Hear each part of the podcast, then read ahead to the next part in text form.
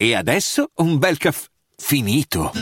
Perché rischiare di rimanere senza caffè quando puoi abbonarti a Caffè Borbone? Prezzi vantaggiosi, costi di spedizione inclusi, tante possibilità di personalizzazione e l'abbonamento lo sospendi quando vuoi. Decidi tu la frequenza, la qualità, scegli tra le cialde e capsule compatibili e crea il tuo mix di gusti e miscele.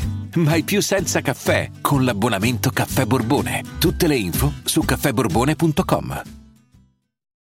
Lo so, Appena avete visto il titolo e la copertina di questa puntata avete un po' storto il naso. D'altra parte non sono uno storico, non parlo di storia in quanto tale, soprattutto perché non ne ho l'autorevolezza, per meglio dire perché so un cazzo della storia. Ho sempre fatto fatica a ricordarmi le date e purtroppo l'ho sempre odiata la storia perché mi ha sempre annoiato un sacco. Dico purtroppo perché da anni oramai mi sono accorto di quanto la storia sia una figata, perché si può scoprire il perché di tutte le cose, perché se oggi funziona così o non funziona così è grazie a fatti successi che ci hanno fatto capire e a persone singole che hanno fatto cose, persone e fatti.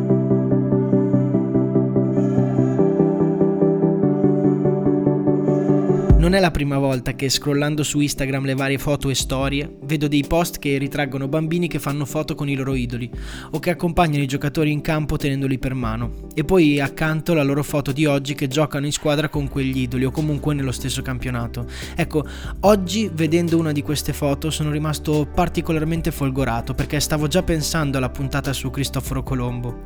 Voi vi starete chiedendo quale possa essere la connessione, invece c'è. La connessione, o meglio, non la chiamerei proprio connessione, preferisco chiamarla tipo l'influenza. Sì, l'influenza che c'è tra quel bambino e il suo idolo che tiene per mano è la stessa che c'è tra me e Cristoforo Colombo. Non preoccupatevi, non intendo dire che come il bambino della foto diventa calciatore anch'io diventerò come Cristoforo Colombo, almeno non per forza, ma sto parlando di più di un'intensità, di un sogno, ecco, di un sogno che uno vede realizzato in un altro, quindi lo vede possibile e da lì in poi non riuscirà a vivere per meno di quello. È assurdo da dire, no? Di solito quando uno ti chiede chi è il tuo idolo, i più gettonati sono Maradona, Del Piero, oppure su LinkedIn frasi motivazionali di grandi come Steve Jobs, Elon Musk, Bill Gates. Ebbene, il mio idolo è Cristoforo Colombo. Non lo è da tanto, eh, non sarei sincero se dicessi che da sempre è lui. Lo è da circa un anno da quando ho intervistato Gianni Giudici, quello del famoso video Un po' di figa qua. Ecco, nella parte finale dell'intervista mi aveva chiesto perché il progetto si chiamasse Ragazzacci e io gli ho risposto che era perché con i miei amici ci chiamiamo così. Infatti inizialmente il nome era per questa ragione, cioè un gruppo WhatsApp con i miei amici che si chiamava Ragazzacci. E lui mi ha risposto che in realtà i ragazzacci nella storia sono quelli che hanno dato la vita per quello in cui credevano e che così hanno cambiato il mondo. Primo tra tutti Cristoforo Colombo. E non io e il mio amico con quelle due facce da pirla, ma questo lo lasciamo da parte.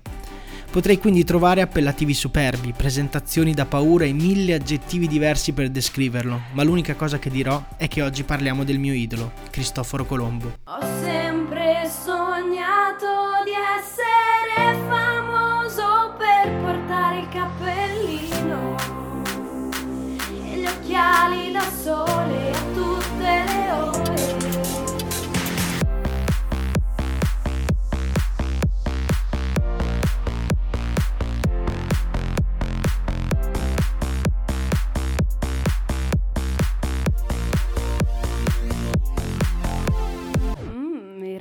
Ragazzacci. Oggi come non mai mi stupisco di quanto sia attuale per me Cristoforo Colombo, per cui ne voglio parlare come racconterei uno dei soliti personaggi. Non si sa una data certa, ma si ha un range di alcuni mesi. Tra il 26 agosto e il 31 ottobre del 1451 nasce a Genova da Susanna Fontana Rossa e Domenico Colombo il loro primogenito, Cristoforo. Sono una famiglia normale, una famiglia di imprenditori, prima gestori di un'azienda tessile e poi di un'osteria. Già da piccolissimo Cristoforo è appassionato di mare. Ecco la prima similitudine, anche io amo il mare. Da piccolo sognavo di avere una barca, di essere un pirata, io come penso tutti i bambini nati in riviera. Poi in realtà ancora oggi sogno di avere una barca, però diciamo che col tempo il mio sogno di navigare si è mutato. Diciamo che con gli anni il vascello dei pirati è diventato più tipo uno yacht col camicino sbottonato e un mojito maracuja in mano. Fatto sta che poi io ho preferito continuare gli studi sulla terraferma mentre Cristoforo all'età di 14 anni già naviga. Si fa una cultura dei mari, dei venti, dei porti. Naviga in Grecia e poi in Inghilterra, in Irlanda e in Portogallo, insomma viaggia tantissimo. A me non piace molto viaggiare in realtà e comunque prenderei l'aereo, però ecco, ognuno ha il suo tempo e ognuno ha i suoi mezzi. Io sono sempre in macchina tra Rimini, Cervia, Cesena, Bologna, Milano e non uso Google Maps, ma so le strade bene, ecco, per esempio, quindi dai, più o meno ci siamo. Nel 1480 Cristoforo ritorna dai suoi viaggi, ma torna a Lisbona, che è dove aveva la tipa. Infatti, nei suoi viaggi in Portogallo si è invaghito di una nobile portoghese e all'età di 29 anni si sposa con lei, Filippa con cui ha un figlio, Diego. Beh, questo è un luogo comune, ma l'uomo di mare fa sempre un certo effetto. Una volta non c'erano i bagnini con la canotta rossa con su scritto salvataggio, una volta c'erano i marinai, gli uomini di mare, quelli veri. E anche io, da buon uomo di mare, capisco Cristoforo e il suo fascino marittimo incontenibile. Di fatto qui in Portogallo Cristoforo fa il commerciante e tra l'altro sempre a Lisbona c'è anche suo fratello Bartolomeo che lavora come cartografo, cioè è un esperto di mappe in poche parole, sa capire bene come tracciarle, come disegnare le rotte come orientarsi sulla carta geografica. Proprio per questo a Cristoforo comincia a balenare in testa l'idea di una rotta, ma non una rotta normale, un percorso innovativo, una rotta breve per le Indie. Per le Indie si intende quelle che oggi sarebbero le isole dell'arcipelago della Malesia più o meno, ecco. Non è il primo che esplora il mare, già ci sono storie di naufraghi che tracciano mappe delle terre oltreoceano e anche altre popolazioni in passato avevano già esplorato e avevano trovato terre. A largo del Portogallo infatti già si conoscevano le Azzorre, che erano delle isolette al largo per intenderci circa 1300 km dalla costa portoghese, ma anche a 1900 km dall'America, quindi diciamo a metà dell'Oceano Atlantico. Colombo comincia a convincersi che al di là delle Azzorre ci dovesse essere una terra e che quella terra non potesse che essere l'Asia. Ora, immaginiamoci che al tempo chiaramente non si sapeva nulla, si parlava già di terra rotonda ma non era pazzo chi pensava invece che fosse piatta. E poi pensate a che fascino è il remoto, il lontano e l'inesplorato. Per lo stesso motivo e desiderio per cui oggi andiamo sulla Luna, su Marte, esploriamo lo spazio, 600 anni fa Cristoforo Colombo si è mosso e, e, e, di fatto è un concetto che è impossibile da pensare per la nostra mente, l'infinito, l'infinità dello spazio. Per Colombo è lo stesso, l'infinità del mare. Devo dire che anche a me fa sempre un certo effetto anche solo guardare l'orizzonte e non vedere niente se non quella sottile linea blu che collega l'acqua e il cielo. Capisco quindi perfettamente Colombo. Non so se avrei avuto le palle, ecco quello sicuro, ma non si può certo biasimarlo. Colombo ha l'idea, ha le palle di farlo, ma mancano i soldi. Al tempo non c'erano i crowdfunding, non c'erano le campagne della Ferragni e Fedez mm, e comunque c'era bisogno di un business plan fatto per il verso. Comincia a documentarsi, legge Marco Polo e legge tanti scritti di navigatori esperti, di città, gente di mani che se ne va. Sotto costo 1 euro. Fino all'11 maggio il frigorifero combinato Samsung con AI Energy Mode per risparmiare energia è tuo a 599 euro perché ogni euro batte forte sempre.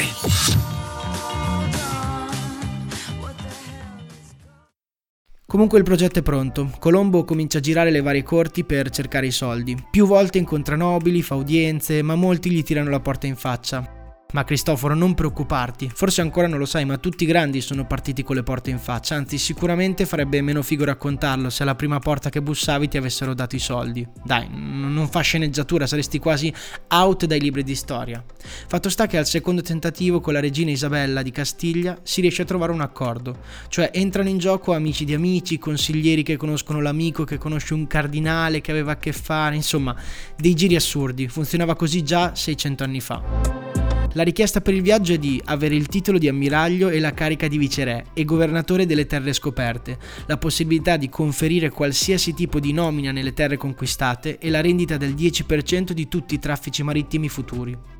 È il 17 aprile del 1492 e Cristoforo Colombo ha il suo contratto. La somma che gli viene data è di 2 milioni di maravedì, metà dati dalla corte e metà dal Banco di San Giorgio, che è un istituto di credito genovese. Di fatto ha i suoi business angel, anche se in realtà di angel hanno poco, visto che 2 milioni di maravedì corrispondono tipo a una somma tra i 20.000 e i 60.000 euro, che per attraversare l'oceano alla ricerca di una terra che non si sa se esiste e se esiste chissà se la raggiungiamo, anche no. Però è troppo carico e si capisce, da anni che lotta per trovare i finanziatori e finalmente ce li ha. Il luogo di partenza deciso è Palos. Vengono arruolati 90 marinai e allestite tre navi, la Nina 100 tonnellate, la Pinta 140 tonnellate e la Santa Maria 150 tonnellate, nonché nave ammiraglia guidata da Cristoforo Colombo. La Nina, la Pinta e la Santa Maria. Tan. In verità non si chiamano veramente così le tre caravelle. La Nina si chiama Santa Clara e viene soprannominata Nina in nome del proprietario Juan Nino della Cosa. Ma di cosa? Della cosa? La Pinta è soprannominata così solo perché è di Pinta e la Santa Maria si chiama la Gallega perché è stata costruita in Galizia. Ma vabbè, Nina, Pinta e Santa Maria è molto più bello. La Nina, la Pinta e la Santa Maria. Tan. Palos della Frontera. Sono le 6 del mattino del 3 agosto 1492, rotta verso le isole Canarie. Dopo solo tre giorni si rompe il timone della Pinta fanno scalo a La Gomera, un'isola delle Canarie dove si fermano per un mese. Tutte le imprese di successo hanno un problema da subito, anche questo fa sceneggiatura, quindi il 6 settembre si riparte. Il 16 settembre Colombo e i suoi arrivano nel Mar dei Sargassi, Quattro pirati nel mar dei Sargassi hanno una zattera fatta di assi, vanno remando, dicono loro, alla ricerca di un grande tesoro. Le caravelle navigano per un mese senza vedere la terraferma, si iniziano a scaldare gli animi e ci sono i primi principi di ammutinamento. Siamo al 7 ottobre e Cristoforo deve fare un accordo con la ciurma. Se entro 3 o 4 giorni le vedette non avessero visto la terra, sarebbero tornati indietro. Giovedì 11 ottobre però si hanno i primi segnali, un giunco, un bastone e un fiore fresco in mare. Questo vuol dire terraferma. Alle 2 di notte del 12 ottobre 1492, Rodrigo de Triana, a bordo della Pinta, vede la costa. E alla mattina, Colombo e i suoi arrivano sull'isola di un arcipelago che oggi sarebbero le Bahamas. Ora non so se perché suo fratello è un parlone o perché al tempo non si sapeva tanto del mondo, fatto sta che i calcoli sono oggettivamente sbagliati. Colombo ha calcolato che la Terra fosse molto più piccola e che ci si mettesse molto di meno navigando verso ovest che verso est. Sbaglia circa di 16.000 km, ma in compenso ci siamo. Cristoforo Colombo scopre l'America. Ancora non lo sa, pensa sia l'Asia, ma la scopre. E tra l'altro arriva alle Bahamas, hai capito Colombo, mica scemo, eh.